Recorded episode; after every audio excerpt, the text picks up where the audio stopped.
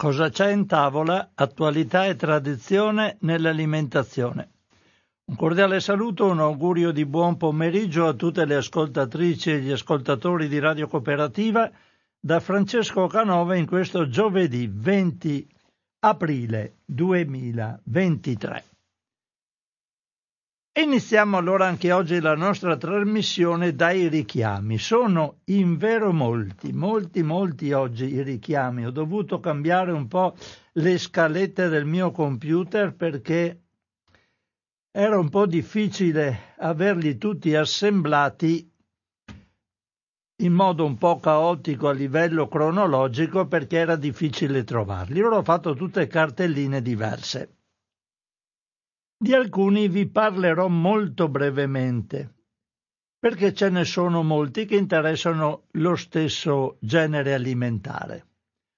Una prima serie di richiami in date molto diverse riguardano della quinoa bianca. Vado all'ultimo per darvi indicazioni di massima. Questo riguardava una quinoa bianca a marchio Calleris Linea Più, perché ultimamente la quinoa bianca è interessata a richiami per presenza di un pesticida che si chiama clorpirifos e di clorati che vengono rinvenuti all'interno del prodotto. Quindi ce ne sono, questo è un marchio Calleris Linea più, date di scadenza, lotti ce ne sono moltissimi, poi c'erano quinoa bianca marchiolina, eh, un'altra era marchio Sammarat, insomma sono parecchie. Sappiate, i termini minimi di conservazione sono molteplici, sappiate che il problema riguarda la quinoa bianca. Altro, altri richiami che riguardano lo stesso genere alimentare, però sono molti, riguardano un formaggio, il formaggio tomino. L'ultima eh, di questa serie di richiami è un tomino classico fiorfiore della Coop. Fortunatamente le date di scadenza sono molto ravvicinate, comunque tenete presente che i tomini hanno problemi perché possono cont- essere contaminati da salmonella e quindi prestateci attenzione. Comunque tutti a scadenza entro il mese essendo un prodotto fresco. Lascio perdere i tomini perché è inutile che prenda tutti questi richiami di marchi diversi.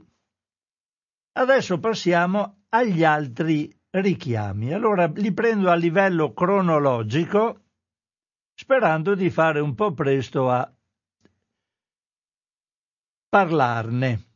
Un primo richiamo, sempre dal Ministero della Salute, riguarda salame campagnolo a marchio Gabba Salumi, ritirato, richiamato per presenza di Listeria monocitogenes.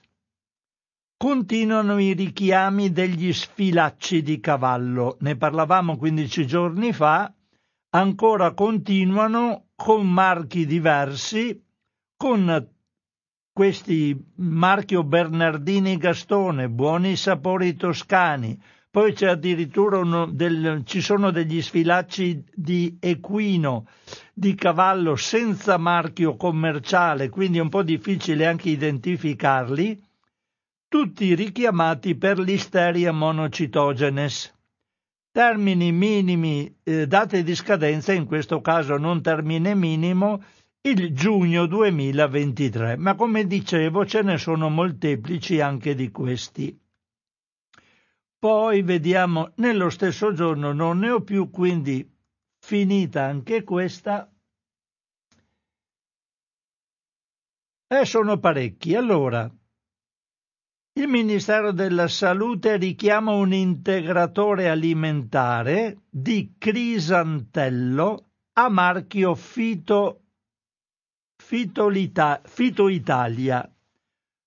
Ah, qui si parla addirittura di un contaminante oltre i limiti, oltre i limiti stabiliti, ma non, lo, non, si tipizza qual è, quindi non, non ne sappiamo altro. Eh, basta.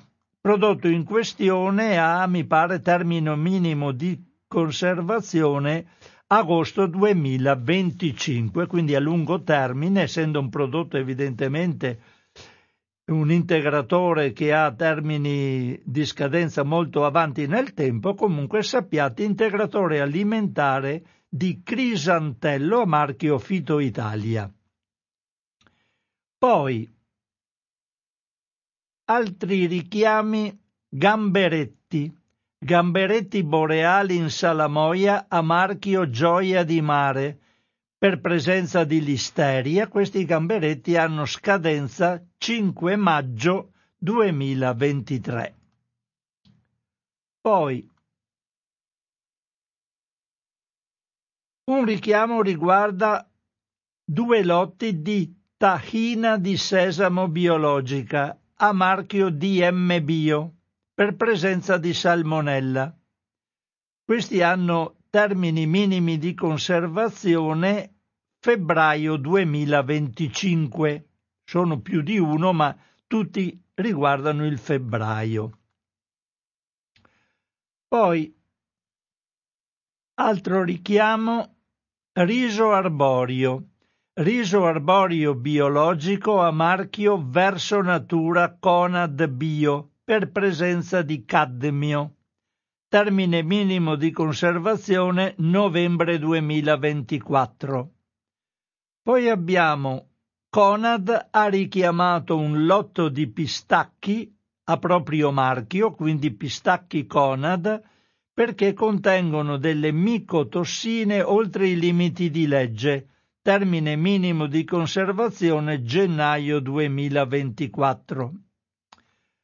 Poi un lotto di soppressa nostrana venduta con i marchi Arte i buoni salumi della tradizione, salumificio Sant'Orso e i buoni salumi d'Italia, per la possibile presenza di salmonella. Questi sono prodotti in, eh, in confezione da circa 100 grammi. I termini minimi di conservazione sono, mm, vediamo un po', come mese, tutti luglio 2023. Quindi soppressa nostrana venduta in partite da 100 grammi, scadenza luglio 2023. Qui c'è ancora la quinoa, lasciamo perdere perché l'avevo già citata. Una cosa che non è di tipo alimentare, non è un alimento, ma viene notificata comunque perché è un richiamo, importante perché eh, riguarda i bambini, allora viene richiamato dal produttore uno spazzolino per bambini Mentadent Kids 2-6 anni. Evidentemente questa è la dicitura sul prodotto perché c'è un potenziale rischio di soffocamento dell'utilizzatore, quindi del bambino, nel caso di ingestione accidentale del cappuccio che copre le setole. La cosa è interessante perché lo spazzolino può essere tranquillamente adoperato perché non ha problemi, ma bisogna buttare via il cappuccio che copre le setole. Evidentemente si può staccare o ha una forma tale che i bambini potrebbero ingerirlo e essere soggetti a rischio di soffocamento. Quindi spazzolino per bambini Mentaden Kids 2-6 anni. Nessun altro prodotto della Mentadent è interessato da questo richiamo, solo questo. Poi abbiamo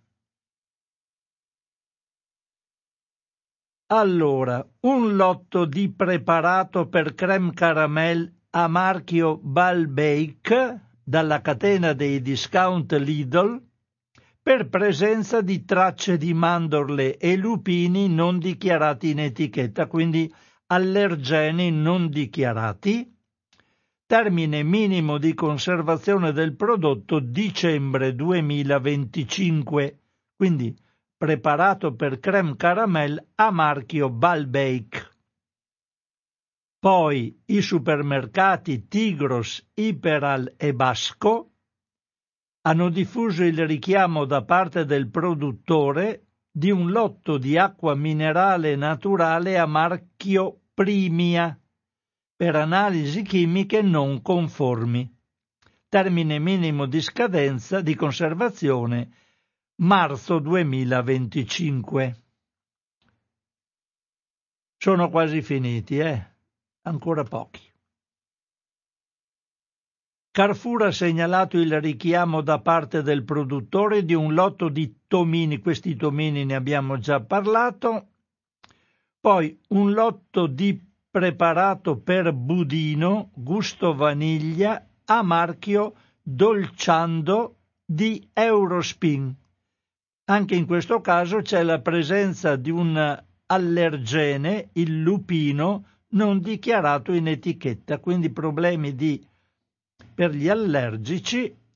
Termine minimo di conservazione novembre 2025.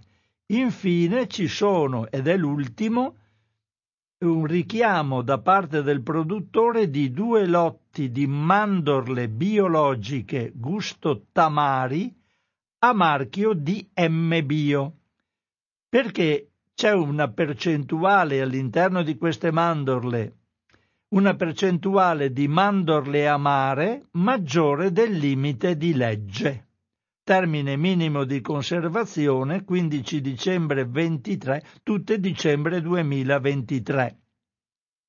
Qui sapete, mandorle amare sembra un po' strano, le mandorle amare però, pur utilizzate in qualche ricetta nei dolci eccetera, devono essere comunque utilizzate solo in una quantità molto bassa, parecchio bassa, e hanno evidentemente un limite di legge come percentuale all'interno di tutte le altre mandorle perché pur in minima quantità contengono acido cianidrico che è un veleno potentissimo. Infatti il veleno, il cianuro di potassio, quando viene adoperato in laboratorio, ha un odore di mandorla amara e quando si sente questo odore qua in laboratorio, se c'è qualche problema, fuggire a gambe levate e dopo andare a verificare, perché il cianuro di potassio ha odore di mandorle amare. Infatti le mandorle amare contengono prodotti di questo tipo, naturalmente in quantità estremamente limitata. Fine dei richiami. Passo adesso a, ter- a temi di ordine generale. Ho fatto un po' le corse con i richiami perché devo dire ci sono moltissimi argomenti dei quali parlare e, e ho difficoltà a farlo. Ne ho segnati tanti, evidentemente li prenderò in considerazione anche nelle trasmissioni seguenti. Volevo leggervi però qualcosa che riguarda dei libri. Allora, un primo libro è del, la citazione nel sito, eh, come al solito, eh, vi consiglio vivamente di andare a leggere i contenuti del sito del fattoalimentare.it in internet. Sono, hanno moltissime informazioni e io ne prendo in esame solo poche. Allora, in una eh, precisazione del 30 marzo 2023, Allora, vediamo un po'.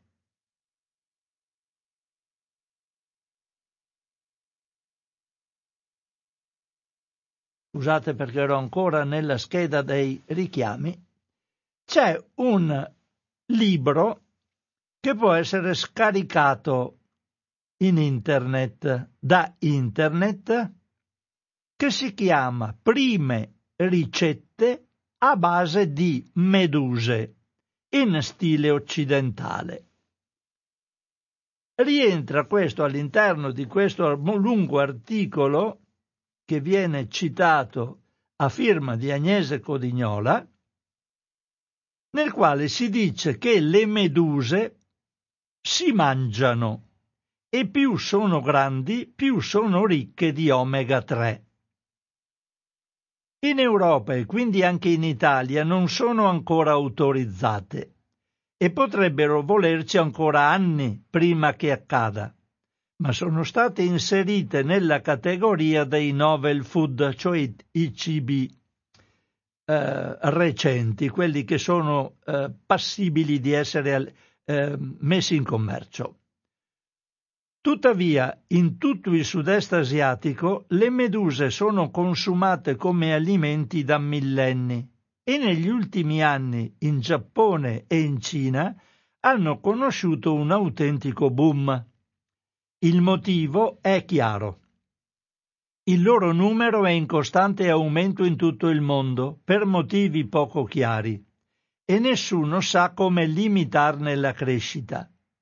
In compenso, pur essendo costituite in gran parte da acqua, contengono elevate quantità di sali minerali, proteine e collagene, così come di acidi grassi omega 3, oltre ad altri nutrienti preziosi e poche calorie.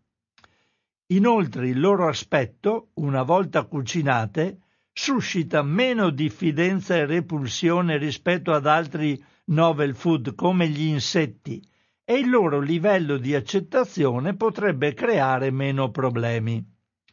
Qui si dice poi che le meduse più sono grandi, più contengono omega 3, il motivo è abbastanza semplice perché le meduse piccole si nutrono solo di plankton, mentre quelle con dimensioni maggiori mangiano eh, alimenti hanno un'alimentazione anche diversa, addirittura mangiano anche altre meduse e poi possono nutrirsi anche di uova di pesci oppure di piccoli pesci di crostacei.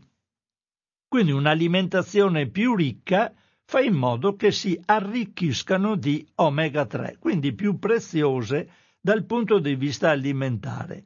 Una cosa abbastanza interessante, adesso lascio perdere il resto dell'articolo perché è molto lungo e potete andarvelo a leggere in internet, vi dico qualcosa di questo libro che potete scaricare gratuitamente. Io l'ho scaricato adesso in, poco prima di venire a fare la trasmissione. Si chiama eh, prime ricette a base di meduse in stile occidentale.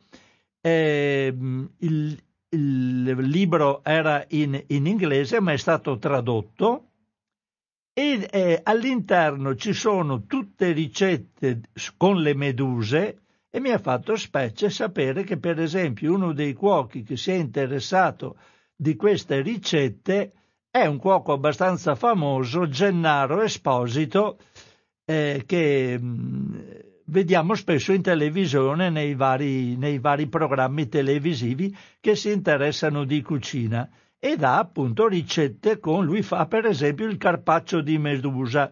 Poi ci sono altri cuochi Fabiano Viva ed altri che io non conosco ma io non ho spulciato tutto il libro.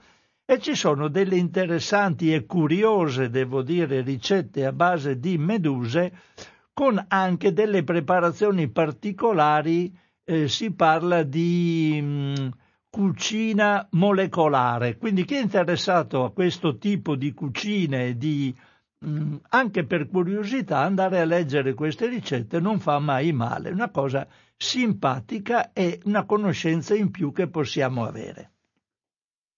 Altro libro del quale vorrei parlarvi è un libro che si interessa di agrumi.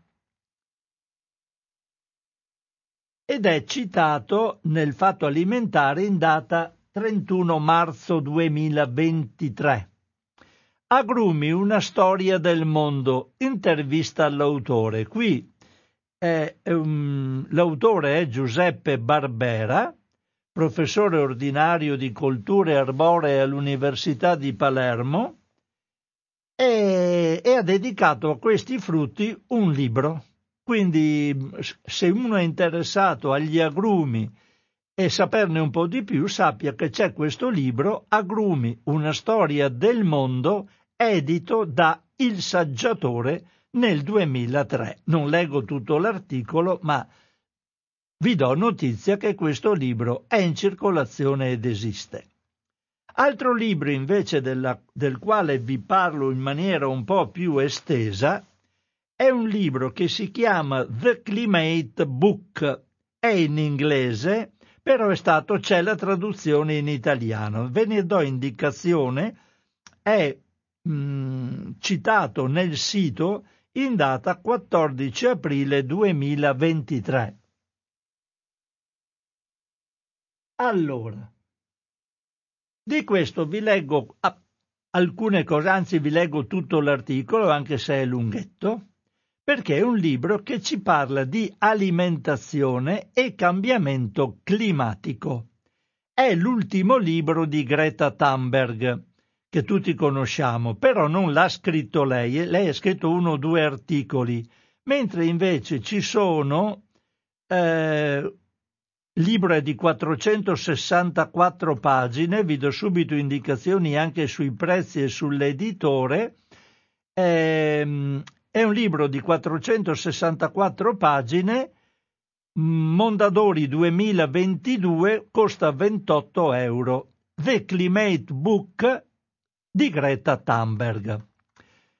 È interessante perché oltre a lei ci sono oltre 100 scienziati, ricercatori e giornalisti che scrivono articoli all'interno di questo libro, quindi è un libro particolarmente denso di informazioni. Si dice dal 1990 al 2021 abbiamo emesso più anidride carbonica che nel resto dei secoli della storia umana. Nel frattempo le multinazionali del petrolio dagli anni Ottanta in poi confondevano l'opinione pubblica negando l'esistenza del cambiamento climatico. I ricchi, che rappresentano il 10% dei maggiori emettitori di CO2, sono responsabili di circa il 50% di tutte le emissioni di gas serra, mentre la metà più in basso 50% della popolazione più povera al mondo, contribuisce con appena il 12% delle emissioni totali. E chi sono i ricchi? Sono i paesi più industrializzati, in altre parole siamo noi. Ma sono soprattutto i ricchi nei paesi ricchi che hanno la maggiore responsabilità della dilapidazione del nostro pianeta. Uno statunitense del famoso 1% causa 10 volte più emissioni di gas serra di uno statunitense medio. Uno statunitense medio tre volte più di un francese medio. Un francese medio dieci volte più dell'uomo della strada del Bangladesh.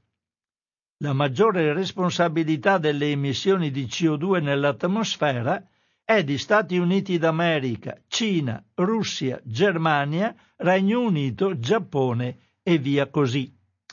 La ricchezza dei paesi del cosiddetto primo mondo è stata costruita sullo sfruttamento di molte nazioni.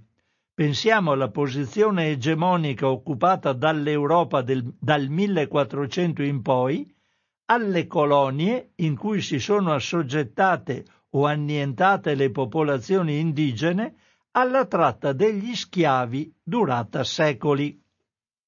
Ecco, tenete a mente gli schiavi perché dopo ne parlerò nella citazione di un altro libro. In altre parole, abbiamo costruito il nostro benessere non solo depredando le risorse di molti paesi, ma anche inquinando l'atmosfera a tal punto da precludere loro nazioni più povere e in via di sviluppo la possibilità di fare lo stesso per poter crescere economicamente come noi.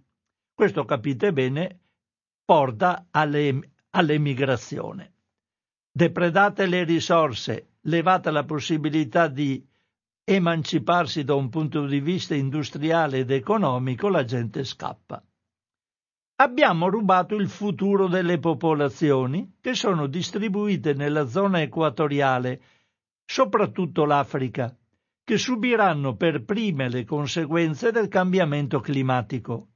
Oltre un miliardo di persone saranno costrette ad emigrare per cause climatiche indotte dal nostro stile di vita consumistico. Tenete ben presente che questi non scappano dalla guerra, quindi in teoria non sono gli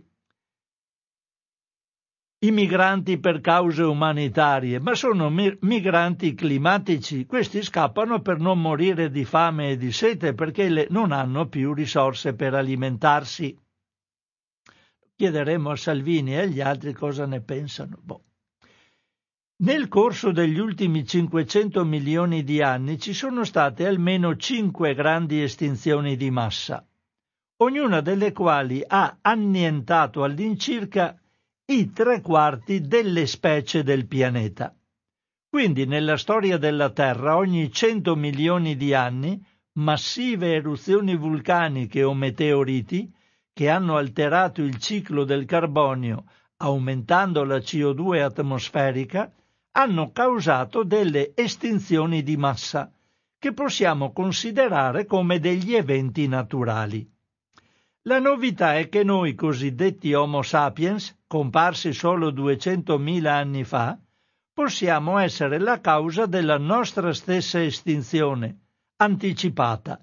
In ogni caso, la vita sul pianeta Terra, come è sempre stato, ricomincerà da capo, con o senza di noi.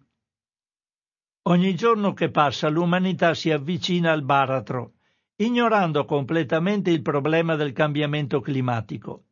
L'economia oggi deve continuare a correre e non c'è una volontà di considerare i costi legati alle catastrofi che verranno e che già stiamo toccando con mano negli ultimi anni. The climate change, cioè questo il cambiamento climatico non è un problema, ma il principale problema dell'umanità e di fronte a questa catastrofe le popolazioni dovrebbero coagulare le loro forze e non sperperare risorse in altri settori, tipo le guerre permanenti, che hanno l'unico scopo di drenare soldi dalla fiscalità di Stati Uniti d'America ed Europa per finanziare il complesso industriale statunitense. Il cibo che mangiamo ha un impatto molto importante nella produzione di gas serra, anidride carbonica, metano, protossido di azoto. Anche se riuscissimo a rimuovere ogni altra fonte di emissioni di gas serra, trasporti, riscaldamento, condizionamento, eccetera, se non cambiamo il modo di produrre e consumare cibo, entro i prossimi decenni supereremo un grado e mezzo di riscaldamento e poco dopo la fine del secolo i due gradi. Il fabbisogno di terra per la produzione di carne e latticini equivale ad un'area grande quanto Nord e Sud America messi insieme. Se continuiamo a produrre il cibo con le stesse modalità attuali, distruggeremo gli habitat della maggior parte delle piante e degli animali selvatici, portando innumerevoli specie all'estinzione con gravi conseguenze anche per noi. Se ci convertissimo a un'alimentazione vegetariana, potremmo nutrirci consumando il 76% di terra in meno. La più alta priorità per il cambiamento sta nell'intervenire su quel 5% di calorie responsabile del 40% del peso ambientale degli alimenti. Si tratta principalmente di bestiame e colture ad alto input, destinati ai mercati urbani. I principali fornitori in questo campo sono le aziende agricole di Stati Uniti, Cina, Asia meridionale ed Europa, che forniscono frumento, riso, mais, semi di soia, girasoli, patate, semi di colza e altri prodotti per l'alimentazione animale, l'alimentazione umana e per l'industria. la carne che più ha un impatto sull'ambiente è quella di manzo, seguita dal maiale. Ognuno di noi può fare la differenza e può nel suo piccolo iniziare una rivoluzione, cambiando il cibo che mette in tavola. Soia, fagioli rossi, lenticchie, orzo e piselli rendono tra le 7 e le 28 volte più proteine del manzo, usando dall'1 al 40% delle risorse che servono appunto per far crescere il manzo. Questo libro è una fonte inesauribile di informazioni su come intraprendere una vita più ecosostenibile, di, eh, dalla riduzione dei viaggi con aeroplani, dall'uso di minor quantità di vestiti, riduzione degli sprechi, come comprare e consumare meno, riciclare, piantare alberi, ma non mancano riflessioni sulle cause nascoste di questo fenomeno, ovvero la collusione tra media e lobby interessate a mantenere lo stato attuale delle cose. Infatti sostiene questo libro che la responsabilità maggiore del negazionismo climatico per molti anni sia stata di quotidiani, riviste, radio, tv pubbliche, anche la BBC, e private, che sono stati la, caus- la cassa di risonanza della propaganda dei portatori di interesse. Ci hanno ripetutamente ingannato rispetto alle scelte che ci troviamo di fronte, ci hanno distratto con le banalità e hanno evocato spauracchi, e capri espiatori per impedirci di vedere dove stavano i nostri veri problemi. Per conto dei loro ricchi proprietari, hanno cercato di giustificare un'economia politica che consente a pochissimi individui oltremodo ricchi di arraffare e distruggere la ricchezza naturale da cui tutti dipendiamo. La situazione è tragica, Ormai abbiamo quasi esaurito la capacità di assorbimento della CO2 da parte della nostra atmosfera, cioè il bilancio a disposizione del pianeta, ma buona parte dei paesi poveri non ha raggiunto degli standard minimi di sviluppo economico, tecnologico e di benessere. Quindi dobbiamo riconoscere che noi ricchi siamo debitori nei loro confronti e dovremmo impegnarci per una maggiore redistribuzione delle ricchezze. Equità e sostenibilità vanno di pari passo. Non può esserci sostenibilità senza equità, non può esserci equità senza sostenibilità. Ecco, questo è il contenuto molti, di questo libro, The Climate Book, comunque chiedete il libro sul clima di Greta Thunberg, 464 pagine edito da Mondadori nel 2022, traduzione italiana. Altra cosa che volevo condividere con voi è un articoletto. Io la volta scorsa ho parlato di un altro libro che si chiama Economia commestibile. Comprendere la teoria economica attraverso il cibo è scritto da Ha Jong Chang, è uno scrittore sudcoreano che naturalmente è tradotto, edito da Il Saggiatore. È un libro abbastanza interessante, l'ho comperato per curiosità e me lo sto leggendo. È un libro che parla di cibo, un po' cibo di tutto il mondo, ma l'autore, che è un economista, prende determinati cibi, ne parla a livello di commestibilità, quindi di utilizzo in cucina, e poi, e poi prende spunto da un cibo particolare per inserirci un discorso economico e quindi porta avanti anche un minimo di esporta, diciamo così, un minimo di conoscenza economica parlando di cibo. Ora io vi leggo una parte di questo libro che è nel settore della banana.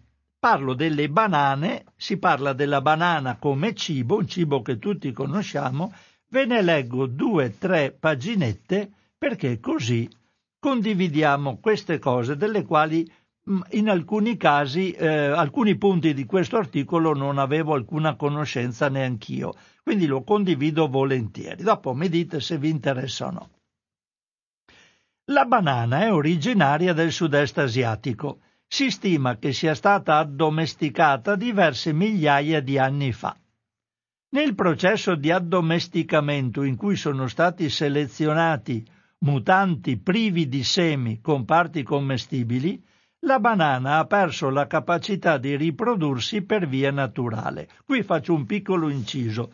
Ero andato a visitare un uh, vivaio di piante particolari vicino a Parma e avevano una pianta di banane con i semi.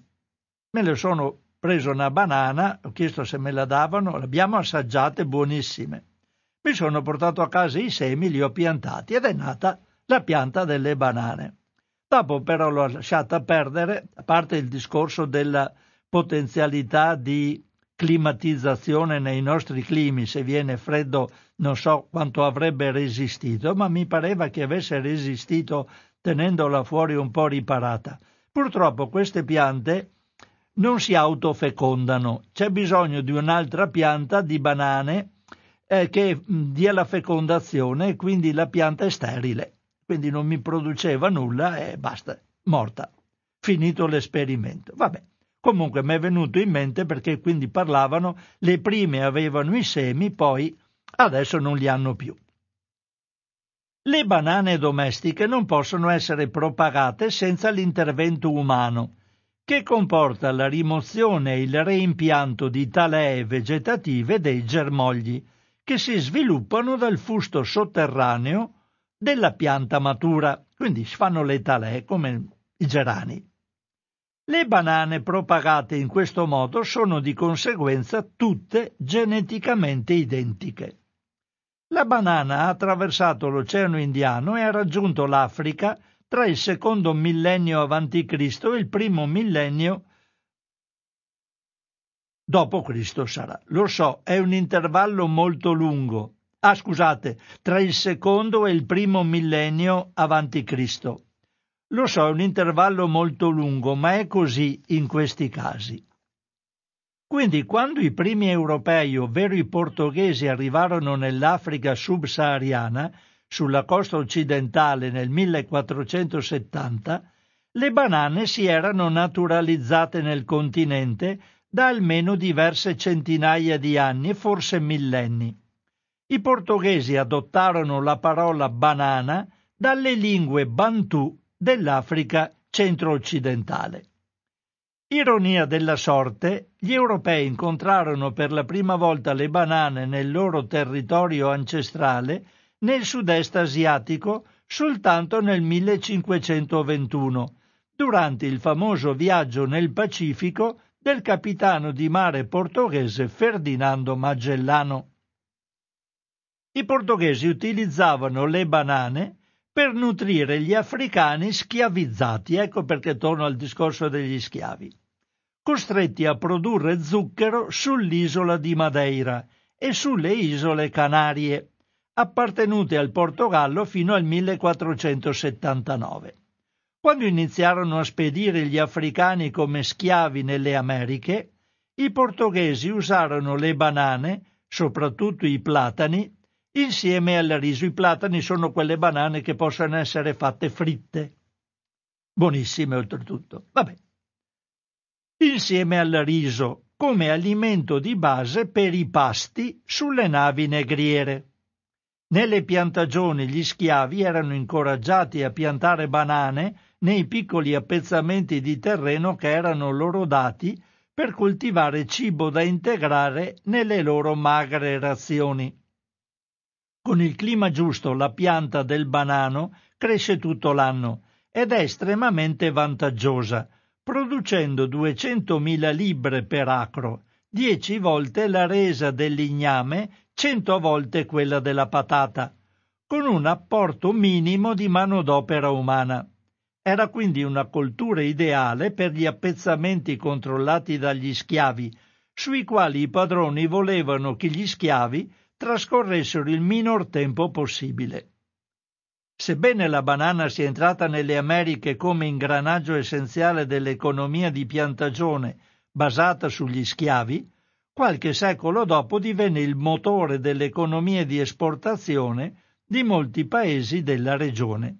Alla fine del XIX secolo lo sviluppo di ferrovie, battelli a vapore e tecniche di refrigerazione iniziò a consentire l'esportazione su larga scala di prodotti agricoli deperibili su lunghe distanze. Le banane sono state uno dei principali beneficiari di questo sviluppo, a causa della loro deperibilità fino alla fine del XIX secolo erano un frutto di lusso, venduto in piccole quantità anche negli Stati Uniti, molto vicini ai paesi produttori di banane nelle Americhe. Una volta che l'importazione su larga scala di banane negli Stati Uniti divenne una possibilità, le aziende statunitensi, e qui sentitene due particolarmente importanti, in particolare la United Fruit Company, attualmente Chiquita, e la sua rivale più piccola Standard Fruit Company, oggi Dole, stabili, stabilirono piantagioni di banane su larga scala nei Caraibi, Cuba, Repubblica Dominicana, Haiti, in America centrale, Honduras, Costa Rica, Nicaragua, Panama e Guatemala, e nel nord del Sud America, Colombia ed Ecuador, oggi i maggiori esportatori di banane al mondo. Tenete conto che sono tenute della United Fruit Company, quella che oggi si chiama Chiquita, e della Standard Fruit Company, la Dole. Le aziende statunitensi produttrici di banane arrivarono presto a dominare l'economia di questi paesi. Per esempio in Honduras la United Fruit Company, quindi la Chiquita, le, li chiamo con i nomi attuali, e la Dole controllavano le ferrovie, la luce elettrica, la posta, il telegrafo, il telefono. Negli anni 30 in Guatemala la Chiquita era il più grande proprietario terriero, il più grande datore di lavoro, il più grande esportatore e proprietario delle ferrovie del paese. In molti nei paesi dipendenti dalle banane chiamavano le compagnie bananieri statunitensi il pulpo, la piovra, perché avevano una stretta presa su quasi tutti gli aspetti delle loro economie. Il controllo economico a tal punto assoluto ha naturalmente conferito alle compagnie bananiere un grado di influenza altissimo sulla politica dei paesi produttori nelle Americhe. Le compagnie bananiere avevano le proprie dogane e la propria polizia, per cui gran parte degli affari era al di fuori della giurisdizione nazionale. I politici venivano comprati per garantire politiche pro affari.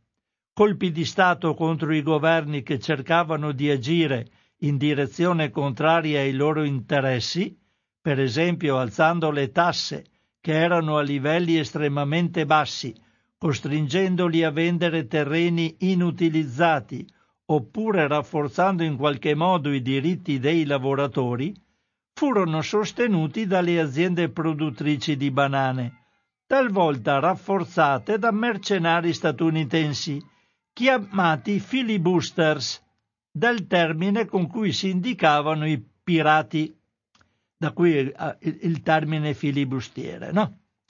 Per tutta la prima metà del XX secolo i Marines statunitensi invasero e occuparono regolarmente alcuni di questi paesi per proteggere gli interessi delle compagnie statunitensi, in particolare quelle bananiere. Le aziende statunitensi produttrici di banane acquistarono ulteriore notorietà con il cosiddetto massacro delle banane avvenuto in Colombia. Nell'autunno del 1928 i lavoratori delle piantagioni dell'UE, dell'United Fruit Company scioperarono in nome di rivendicazioni che appaiono oggi in gran parte essenziali. Fornitura di servizi igienici e medici, pagamento di salari in contanti invece che in coupon validi solo nei negozi degli United Fruit Company che vendevano beni a prezzi gonfiati, trattamento dei lavoratori come dipendenti invece che come subappaltatori che non potevano ottenere nemmeno le tutele minime che le deboli leggi sul lavoro offrivano.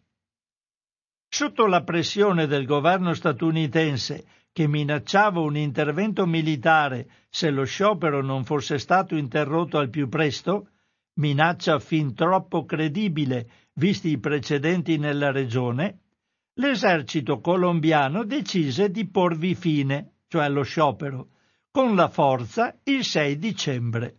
Nel corso dell'intervento fu ucciso a colpi d'arma da fuoco un grande numero di lavoratori in sciopero nella città delle banane di Sienega. Sienega. La stima varia circa sulle 2000 persone. Il massacro delle banane è rimasto impresso nella nostra memoria collettiva grazie a Gabriel García Márquez, scrittore colombiano e premio Nobel, che lo narrò nel suo capolavoro Cent'anni di solitudine. Nel libro Garcia Marquez racconta in modo romanzato l'evento in cui oltre 3.000 lavoratori in sciopero vengono uccisi, caricati su vagoni ferroviari e portati via dalla piantagione di banane di Macondo, la città immaginaria in cui è ambientato il romanzo, per cancellare le prove del massacro. Il dominio delle compagnie bananiere statunitensi nell'America centrale e nel Sud America settentrionale tra la fine del XIX e la metà del XX secolo fu tale che questi paesi vennero chiamati Repubbliche delle Banane. Il termine era stato coniato dallo scrittore statunitense Henry vero nome William Sidney Porter, nel suo racconto del 1904 The Admiral, ambientato in Anciuria, versione romanzata dell'Honduras, dove aveva vissuto in esilio nel 1897. Nel racconto che mostra la patetica natura del suo governo, sia dal punto di vista finanziario che organizzativo, Henry definisce l'Anciuria una Repubblica delle banane. Circa mezzo secolo dopo, nel 1950, Pablo Neruda, poeta cileno e premio Nobel, accrebbe la popolarità del termine con una poesia intitolata United Fruit Company, in cui parla di Repubblica delle banane. Molte persone oggi negli Stati Uniti e in altri paesi ricchi conoscono il termine Banana Republic soltanto come nome di un marchio di abbigliamento, ma originariamente era stato inventato per descrivere l'oscura realtà del dominio quasi assoluto sulle nazioni povere in via di sviluppo da parte delle grandi multinazionali dei paesi ricchi. Il nome del brand, del marchio, è nel migliore dei casi inadeguato e nel peggiore dei casi offensivo. Sarebbe come, non so, chiamare una rivendita hipster di caffè macinato Satanic Mills o un negozio di occhiali da sole di lusso continente nero. Il fenomeno della Repubblica delle Banane mostra come le potenti società dei paesi ricchi, che operano in molte nazioni, note come multinazionali o transnazionali, possano influenzare negativamente l'economia ospite che ne riceve gli investimenti. Vi ho portato via un po' di tempo per leggere questa cosa perché ho voluto ricollegarmi sia al discorso degli schiavi che al discorso di cui si faceva citazione prima nel libro di Greta Thunberg, edito diciamo da, da Mondadori, mi pare, sì, The Climate Book, dove si parla appunto dell'influenza dei paesi ricchi nello sfruttamento dei paesi poveri. Poi qualcuno si chiede ma come mai questi emigrano invece di stare a casa loro aiutiamoli a casa loro. Infatti le industrie bananiere li aiutavano per bene, come avete sentito. Questo è un, uno dei capitoli del libro Economia commestibile edito da Il Saggiatore. Non so neanche quanto costa, 23 euro costa, eh, non me lo ricordavo più. Sono le 12.51, vi ho parlato di libri e volevo leggervi qualcosa prima di passarvi la linea, vediamo un po'. Ah sì, se vi interessa, anche questa è una cosa, mi ha fatto un po', ma l'ho ricollegata al discorso della, dell'allevamento in grandissimi eh, allevamenti, no? il famoso allevamento intensivo. Qui c'è una notizia sul fatto alimentare in data 15 aprile 2023 che mi ha fatto un po' pensare, penso dovrebbe far pensare tutti. Oltre 18.000 mucche da latte sono morte e una persona è rimasta seriamente ferita a causa di un incendio che nella serata di lunedì 10 aprile ha devastato un grande allevamento dell'azienda casearia South Fork Dairy Farm nel nord del Texas. Lo sceriffo della contea di Castro, dove si trova il sito dell'incidente, ha dichiarato di aver ricevuto le prime segnalazioni dell'incendio nell'allevamento intorno alle 19.20, ora locale. Secondo le prime ricostruzioni, le fiamme sarebbero divampate in seguito ad un'esplosione. Un macchinario utilizzato per aspirare il letame dai recinti degli animali si sarebbe surriscaldato e avrebbe fatto esplodere il metano presente nell'edificio. L'incendio che ne è seguito non ha lasciato scampo alle mucche che si trovavano nei recinti in attesa di essere munte. Si stima che più del 90% delle mucche allevate nello stabilimento sia morto nell'incendio. Altri animali sono sopravvissuti, ma probabilmente moriranno o saranno abbattuti a causa delle ferite riportate. Ecco, questo tanto per capire non è il più eclatante degli, degli incidenti che hanno interessato allevamenti intensivi. Per esempio, secondo l'Animal Welfare Institute, nel 2013 un incendio ha ucciso un milione di galline ovaiole in un allevamento intensivo in Indiana. In totale negli ultimi dieci anni, negli allevamenti statunitensi, il fuoco ha ucciso quasi 6 milioni e mezzo di animali, di cui sinora 7.300 mucche. Ora al triste conto si aggiungono le 18.000 morte in Texas.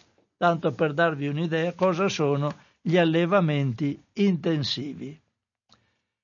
Lascio la linea a voi, se ci sono telefonate ditemi cosa ne pensate, se non ci sono vado avanti leggendovi altre cosette che ho preparato, naturalmente ne ho, come potete immaginare, moltissime, ma mi interessava leggervi, darvi indicazioni di questi libri che secondo me sono parecchio interessanti. Intanto abbiamo una notizia che il nostro governo a Bruxelles vota per gli allevamenti intensivi. Sapete che i nostri governanti sono molto legati agli affari. Pronto Radio Cooperativa? Pronto, ciao Francesco, sono Gianluigi del Refronto. Ciao Gianluigi. Un paio di considerazioni dopo le tue bellissime letture. Le, letture belle ma, ma che danno tristezza purtroppo. Assolutamente. Eh, la prima considerazione è quante volte ci sentiamo dire che l'Italia è un po' una specie di repubblica delle banane. Eh? Eh sì. povera Italietta, povera No, Italietta. ma anche adesso vedrai, eh, ci sono articoli sui comportamenti governativi che sono veramente, neanche da un punto di vista capitalistico vanno bene, è no, il capitalismo no, no, degli straccioni che sono assolutamente questo... irrazionali, irrazionali. È la, la ragione della, è la, è, è la capacità di, di proporre, eh, ma soprattutto anche di comunicare su fatti banali che non interessano il futuro, è lì il problema. È un dramma questo. Ecco, questa è la prima considerazione. La seconda è sullo schiavismo eh, dei, capi- dei, dei, sfruttatori, dei, dei, poveracci, degli schiavi che lavoravano nelle, nelle, nelle, nei possedimenti dei, dei bananieri. Bene, eh, tu hai tirato fuori una frase molto significativa. Eh, dovevano avere delle case piccole, brutte, eh, dove ci si stava poco, perché non doveva esserci il piacere di restare a casa, di godere la famiglia, doveva, dovevano andare a lavorare dovevano andare a lavorare. Sai cosa, scusa fuori. Gianluigi, cosa mi viene in mente? Le pensioni ad un'età sempre più elevata. Bravissimo. Ecco, eh, ma guarda che sai perché richiamo questo fatto? Perché qui da noi, eh, con i nostri eh, i nuovi feu- i feudatari vecchi, io mi ricordo, ma penso che siano anche i nuovi che fanno le stesse cose, eh, costruivano case per, eh, anche per i mezzadri, per gli affittavoli, eccetera, che erano eh, al limite della vivibilità. Perché? Perché la gente non doveva stare in casa, doveva andare fuori a lavorare e le stalle erano molto più belle delle abitazioni. Hai capito? E questo Infatti il filò lo facevano in stalla perché era eh, riscaldato. Poi dovevano rifugiarsi in stalla perché la casa era invivibile, no? fare eh, il filo sì. filò, eccetera. Benissimo, ti ringrazio di nuovo delle letture. Ciao, ciao Gianluigi, ciao, ciao grazie a te. Grazie a te. E dicevo, sì, l'Italia a Bruxelles vota per gli allevamenti intensivi. Vado a vedere questa notizia che trovate però sull'indipendente online nel settore attualità, non è sul fatto alimentare. Ma io ho compendiato queste notizie in un'unica cartella così me la trovo subito. Ma c'è una telefonata. Pronto a Radio Cooperativa. Eh, ciao, sono Enrico. Ciao Enrico. Grazie per le tue letture. È la mia solita mania storica. E questi che facevano queste belle azioni, no? Da dove venivano? Bisogna ricordarselo sempre, soprattutto inglesi,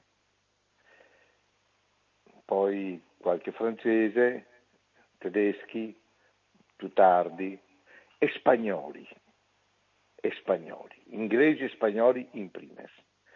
Perché ricordiamoci che gli Stati Uniti sono uno Stato creato dall'Europa quando ha mandato via dai suoi territori tutti i peggiori criminali, li ha mandati là come colonie penali, ma lasciandoli liberi sostanzialmente di fare ciò che volevano, bastava che non stessero a rompere le scatole in Europa. E infatti hanno sterminato tutti i nativi. Esatto, per cui bisogna sempre, sempre avere presente questo, perché quando io parlo con una persona, voglio sapere chi è, chi è e da dove viene e che formazione ha, perché se no non ci capisco niente. Bisogna ricordarselo sempre, non è un rancore, perché il DNA dei popoli non cambia. Tu guarda, palestinesi ed ebrei fanno a botte da, da più di duemila anni, dunque no? eh, non cambia mica, eh? Eh, sono nemici eh, ci sono odi e rancori tra popoli che durano migliaia di anni, perciò questi qui che erano arrivati da poco relativamente, cioè dal punto di vista eh, dell'evoluzione umana, eh, chiaramente continuano a essere, Cosa vuoi, Enrico, essere non... quelli che erano, quelli che erano insomma. se non ci fosse ecco. l'economia che soffia sul fuoco. Sì, va bene l'economia, ma eh, ci sono diverse maniere di affrontare l'economia, insomma. Eh. E quella è l'economia di rapina che è eh. tipica dei criminali. Va bene? Ciao. Saluto, ciao, ciao Enrico. Allora dicevo, a Bruxelles l'Italia vota per difendere gli interessi degli allevamenti intensivi di carne. Il governo italiano, rappresentato a Bruxelles dal ministro dell'Ambiente e della Sicurezza Energetica Gilberto Pichetto Fratin, ha votato contro un accordo sul testo della direttiva emissioni industriali raggiunto dagli altri Stati membri. Il diniego del nostro Paese è giunto perché all'interno del documento che regola le emissioni industriali sono stati inclusi per la prima volta anche gli allevamenti intensivi di animali per la produzione di carne. La disposizione era stata richiesta da tempo da gruppi ambientalisti e per i diritti degli animali, ma l'Italia ha negato il suo consenso, erigendosi di fatto a portavoce degli interessi delle grandi aziende della carne. Le soglie per i bovini sono per noi inaccettabili, ha dichiarato senza mezzi termini Pichetto Fratin. Dello stesso parere anche il ministro dell'Agricoltura, della Sovranità Alimentare e delle Foreste, Francesco Lollobrigida, per cui le soglie indicate per i bovini rischiano di portare alla desertificazione di un settore produttivo primario in Europa. La direttiva attualmente in vigore, che stabilisce norme per la prevenzione e la riduzione dell'inquinamento da attività industriali ha riguardato fino ad oggi esclusivamente gli allevamenti avicoli e suinicoli di maggiore dimensione, cioè il 5% del totale. Con la nuova direttiva approvata nonostante il no italiano, le regole riguarderebbero anche gli allevamenti di bovini. Più in generale, l'ambito di applicazione della direttiva si estenderebbe a tutte quelle aziende zootecniche per allevamenti intensivi con un numero di unità di bestiame adulto superiore a 350 per i bovini e i suini, a 280 per il pollame e a 350 per le aziende agricole miste. Dunque, con vincoli più rigidi all'interno della direttiva, rientrerebbe il 50% degli allevamenti e non più solo il 5%. Quello degli allevamenti intensivi è un settore economicamente rilevante per l'Italia, ma nonostante una certa narrazione politica porti a crederlo, l'Italia è lontana dall'essere la maggior produttrice europea in relazione alla propria economia. L'Olanda, ad esempio, conta un'impressionante popolazione di 100 milioni di capi di bestiame per 17 milioni di abitanti e dipende largamente da questa industria. Tuttavia il governo di Amsterdam è tra i fautori della direttiva e sta lavorando da tempo per riconvertire l'industria.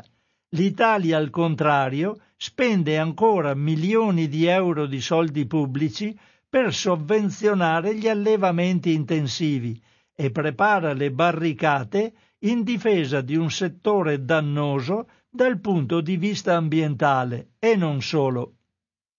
Dati alla mano, secondo gli European Environmental Bureau, il settore zootecnico dell'Unione Europea rappresenta una delle principali fonti di inquinamento dell'aria, del suolo e dell'acqua responsabile del 12-17% delle emissioni totali di gas a effetto serra.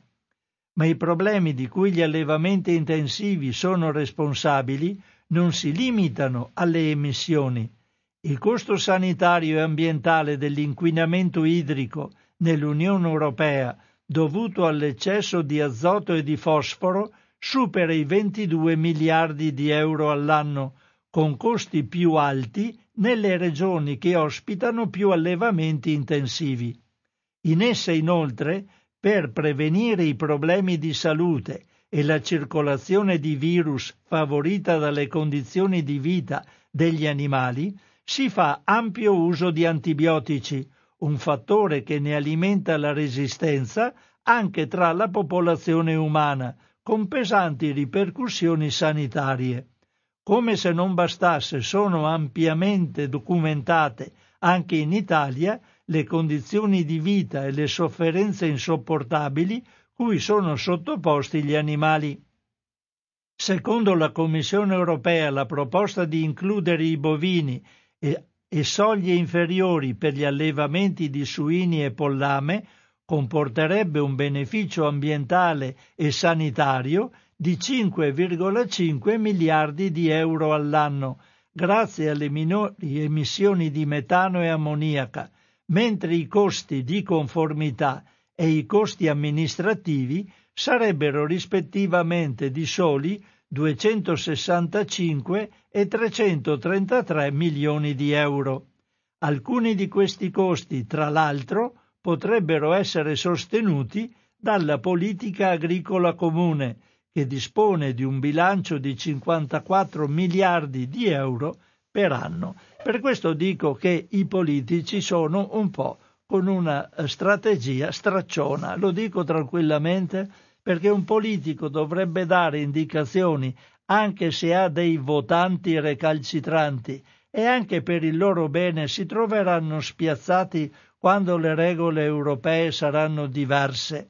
Si troveranno sempre indietro mentre gli altri stanno adeguando le industrie alle nuove possibilità economiche e di eh, allevamento, con alternative alla situazione attuale, i nostri saranno continuamente radicati nella loro grettezza e si troveranno male anche da un punto di vista dell'essere comunque inseriti in un sistema capitalista.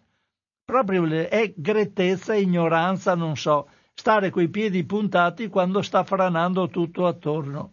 Eppure però sti quattro voti che questi danno, anche più di quattro, sono sufficienti per far fare all'Italia una figura da, da, da paese straccione. C'è anche un'altra, un'altra eh, figuraccia che ha fatto l'Italia a livello internazionale per la sua ritrosia alla sua opposizione alla carne coltivata.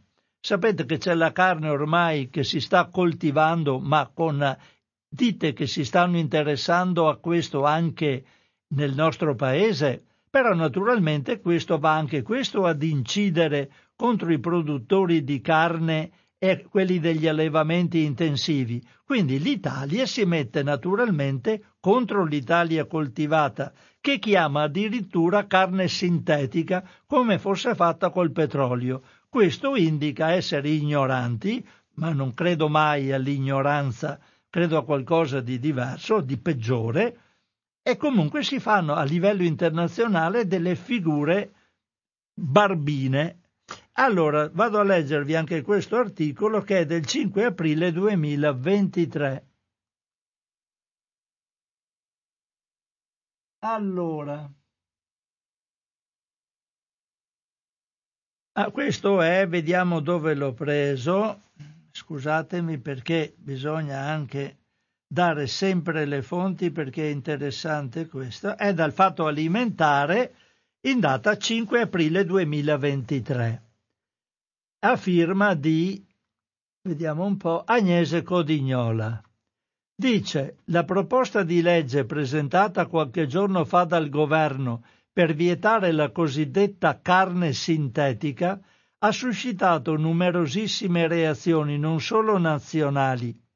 Diversi siti e media esteri si sono occupati della vicenda, quasi sempre sottolineando come in nome di una presunta italianità, sulle caratteristiche della quale si avanzano dubbi da più parti, per la difficoltà di circoscrivere qualcosa che per definizione è in continua evoluzione, il Paese corre in realtà un unico serio rischio, quello di rimanere indietro rispetto al resto del mondo. E strettamente vedete come è stato fatto con i motori termici delle automobili. Difesa a spada tratta contro il motore elettrico perché la Fiat non si era mai adeguata e adesso tutti gli altri fanno motori elettrici, noi sempre ultimi. Vabbè, non importa. A parte che ci sono gli interessi dei petrolieri sotto, ma insomma Torno all'articolo. E mortificando fino a farli scomparire i centri di ricerca pubblici e privati che stanno puntando sulle fonti di proteine alternative. Ne è un esempio un lungo articolo uscito su Food Navigator che parte dalla constatazione più ovvia. La proposta di legge riguarda una materia che non esiste, perché né l'EFSA né l'omologa agenzia britannica hanno ricevuto un singolo dossier con la richiesta di approvazione di qualche prodotto a base di carne coltivata. La Coldiretti, definita dal sito statunitense lobby agricola, in totale sintonia con il governo, sostiene di voler difendere la produzione nazionale dagli attacchi delle multinazionali, le quali tuttavia, scrive Food Navigator, per il momento non stanno attaccando nessuno. La testata riferisce poi che il governo afferma di avere il sostegno di mezzo milione di firme contro la cosiddetta carne sintetica e di migliaia di cittadini che sarebbero pronti a manifestare sotto Palazzo Chigi al grido di La porchetta è meglio del cibo in provetta, no agli oligarchi del cibo, difendiamo la dieta mediterranea. Ma per ora di simili folle non c'è traccia nelle cronache nazionali.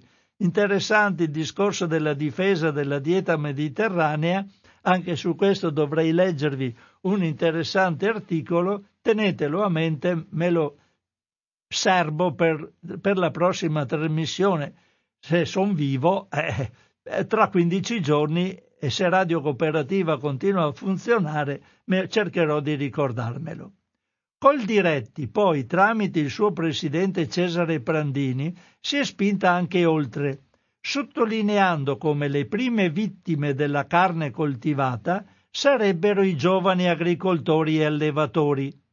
Nessun cenno ovviamente al fatto che i giovani, più di altri, dovrebbero essere al passo con il progresso scientifico e tecnologico se vogliono costruirsi un futuro lavorativo solido, che sarebbero spazzati via sempre dalle multinazionali del cibo sintetico, le quali avrebbero l'intenzione, niente meno, di rimpiazzare il cibo naturale prodotto nel paese.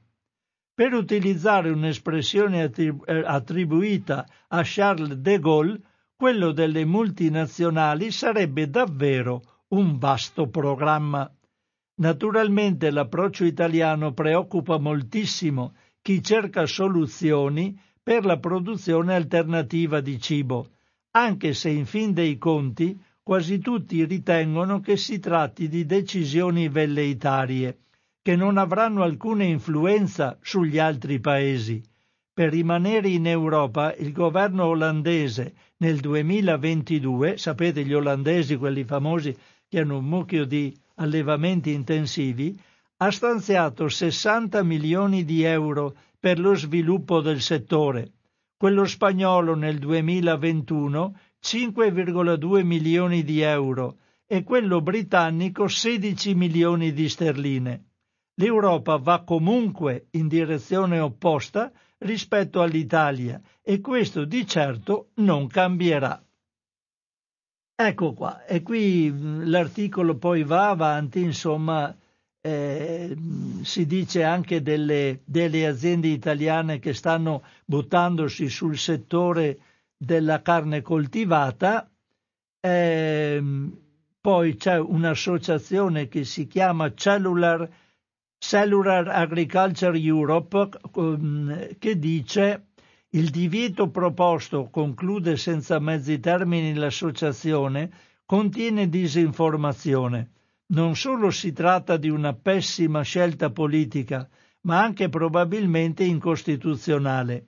Il miglior percorso da seguire è lavorare con le nostre aziende e sostenere la ricerca sul modo per integrare queste innovazioni con l'agricoltura convenzionale per raggiungere meglio gli obiettivi nazionali in materia di clima e sicurezza alimentare la proposta di vietare la cosiddetta carne sintetica, ancora prima di diventare legge, ha già ottenuto un risultato evidente, una figuraccia planetaria o, come direbbe la Premier, in tutto l'orbe terracqueo per un paese che sul cibo era all'avanguardia. Adesso siamo arroccati in una difesa assolutamente inutile. Sono le 13 e 16 minuti. Intanto ho parlato anche della carne coltivata. Altra cosa interessante, anche questa mi aveva stupito un po', sapete che ci sono moltissimi cinghiali in determinate zone del nostro paese. La cosa è selvatici e eh, naturalmente e quindi diventa pericoloso il fatto che ci siano tanti suini selvatici perché c'è eh, la, la peste suina che sta imperversando e c'è il terrore che vada ad interessare gli allevamenti di suini intensivi.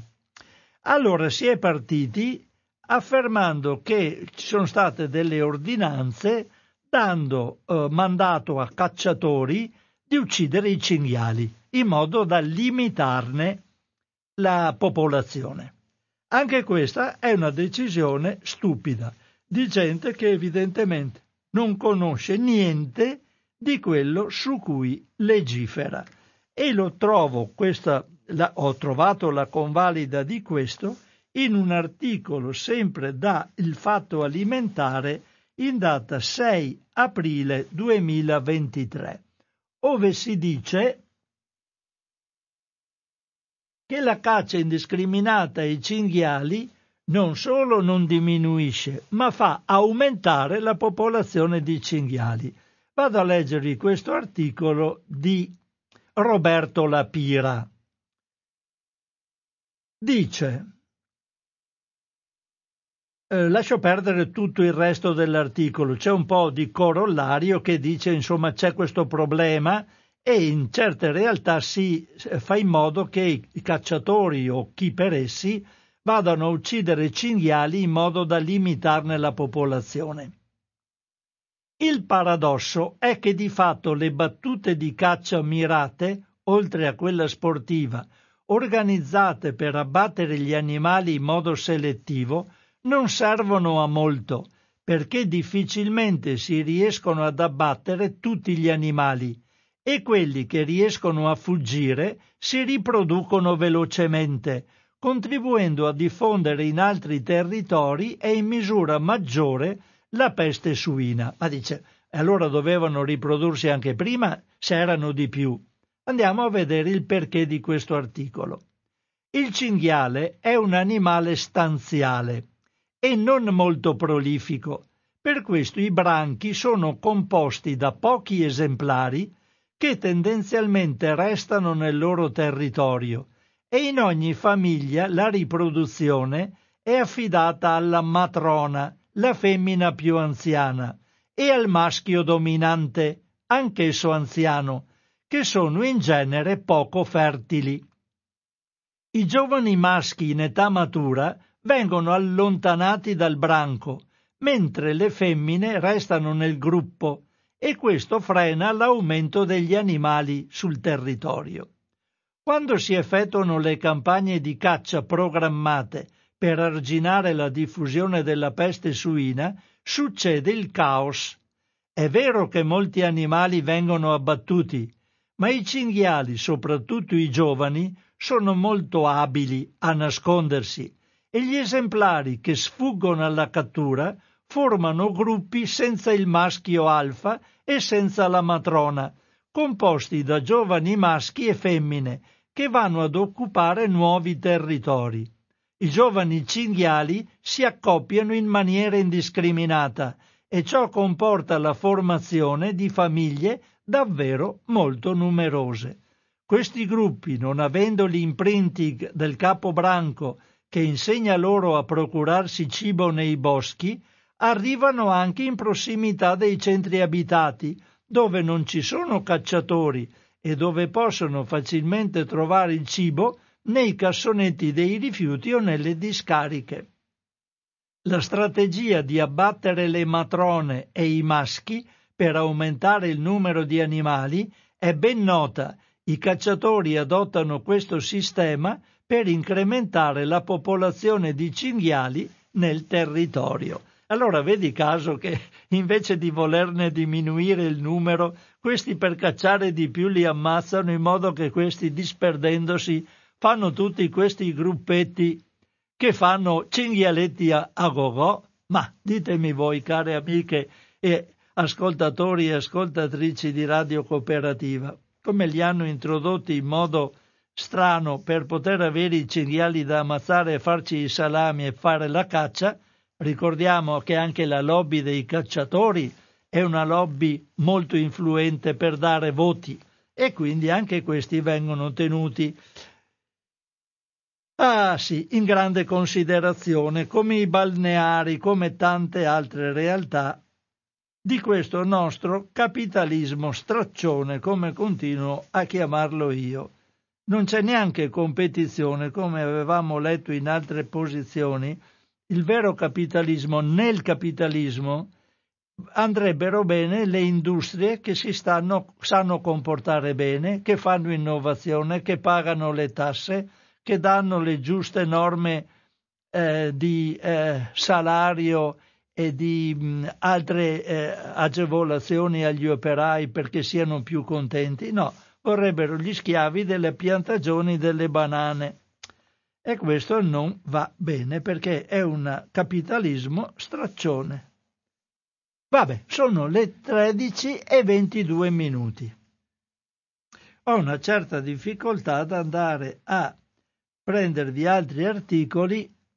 Penso che il telefono funzioni perché prima funzionava, quindi non ho.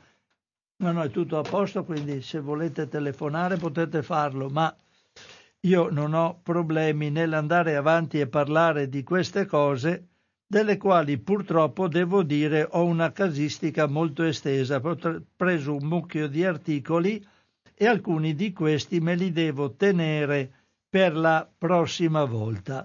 Tanto c'è un bell'articolo sulle mele della Val Venosta, paradiso della chimica. Come ci mostrano sempre le mele che scrocchiano nelle nostre pubblicità del, che vediamo per la TV pubblica, eh beh, le vele della Malvenosta sono un paradiso di chimica, un articolo sempre dal Fatto Alimentare del 14 marzo 2023.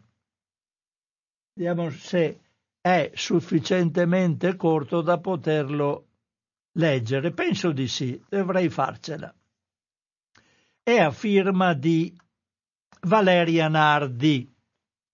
Nell'immaginario collettivo l'Alto Adige è un paradiso incontaminato, in cui basta allungare una mano per cogliere una mela e addentarla senza pensieri. Non sembra proprio essere così.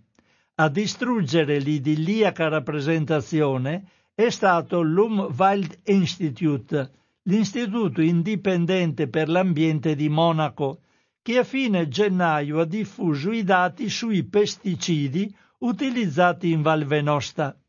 Secondo l'analisi, nel 2017 sui meleti della valle sono state irrorate fino a nove sostanze chimiche diverse al giorno e non c'è stato un solo giorno durante la stagione di crescita tra marzo e settembre senza irrorazioni. Pensate, sette irrorazioni con sette pesticidi o sostanze chimiche diverse in una singola giornata.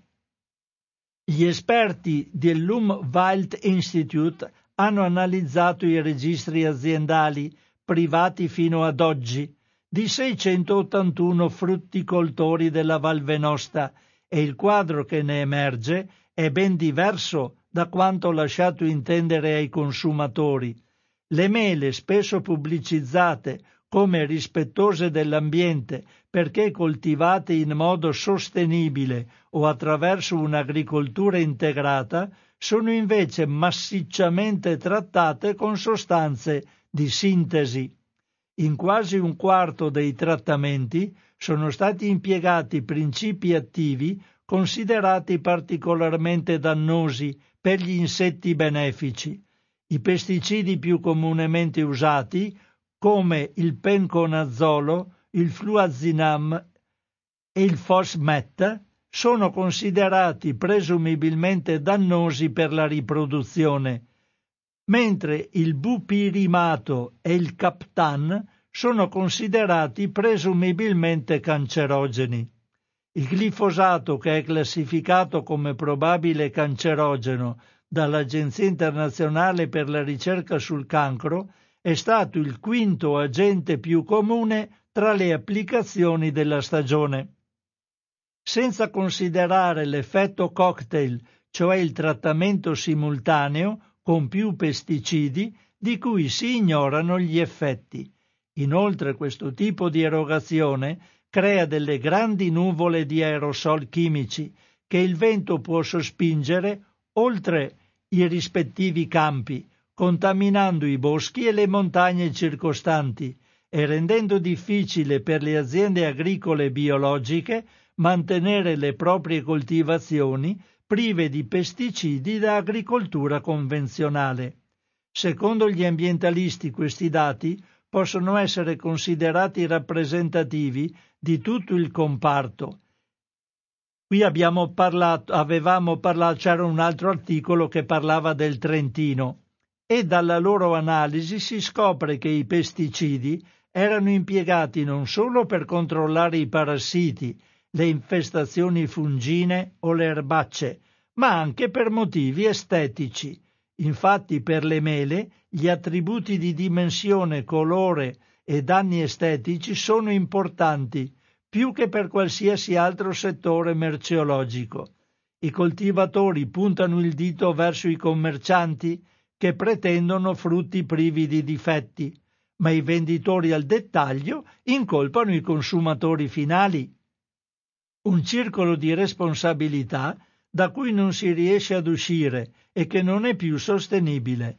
Precisiamo che al supermercato arrivano dei frutti che rispettano i limiti di residui di pesticidi stabiliti dalla legge. L'aspetto forse più inquietante dell'intera vicenda è che i dati sui trattamenti antiparassitari sono di pubblico dominio solo per caso.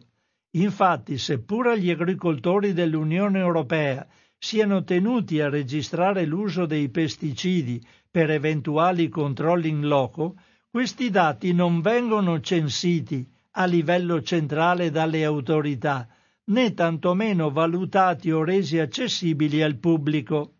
Ma nel 2017 più di 1300 coltivatori di mele altoatesini, guidati dal consigliere regionale Arnold Schuller avevano sporto denuncia contro l'allora consulente agricolo dell'Umwelt Institute, Karl Barr, per una campagna mediatica in cui l'istituto aveva richiamato l'attenzione sull'elevato uso di pesticidi nella produzione di mele in Alto Adige. La Procura di Bolzano aveva quindi avviato un'indagine contro gli attivisti, principalmente per diffamazione. Il processo si è invece concluso nel 2022 con l'assoluzione di Barr, lasciando, Institute, lasciando all'Umwelt Institute l'accesso agli atti, tra cui i registri delle irrorazioni aziendali di 681 frutticoltori. Vedete che il diavolo fa le pentole, ma non i coperchi. Siccome questo istituto stava dicendo che c'erano troppi pesticidi, gli hanno fatto causa. Questo istituto ha vinto la causa e il, la procura di Bolzano ha detto che i, i, gli agricoltori dovevano dare all'istituto i loro registri e così le cose sono state trovate esattamente come erano e come questo istituto aveva paventato. Ecco qua. Chiusa la trasmissione anche per oggi sono le 13.30 esatte in questo momento e quindi io abbandono la mia postazione a Radio Cooperativa salutandovi tutti quanti, dandovi appuntamento per questa trasmissione tra una quindicina di giorni con cosa c'è in tavola, ricordandovi che questa trasmissione la troverete sul podcast di Radio Cooperativa lo devo aggiornare, l'ultima non l'ho ancora messa ma la metterò immediatamente oggi assieme a quella di questa giornata, per cui se qualcosa di interessante avete sentito potete andarvelo a risentire e a scaricarvi la trasmissione quando volete. Ricordate che Radio Cooperativa per fare queste trasmissioni ha bisogno di funzionare e per funzionare ha bisogno dei vostri fondi e del vostro incoraggiamento economico. Se volete farlo, ascoltatevi bene il piccolo spot che costantemente noi mettiamo in onda per darvi tutte le indicazioni in merito. Un caro saluto a tutti un risentirci a presto da Francesco Canova.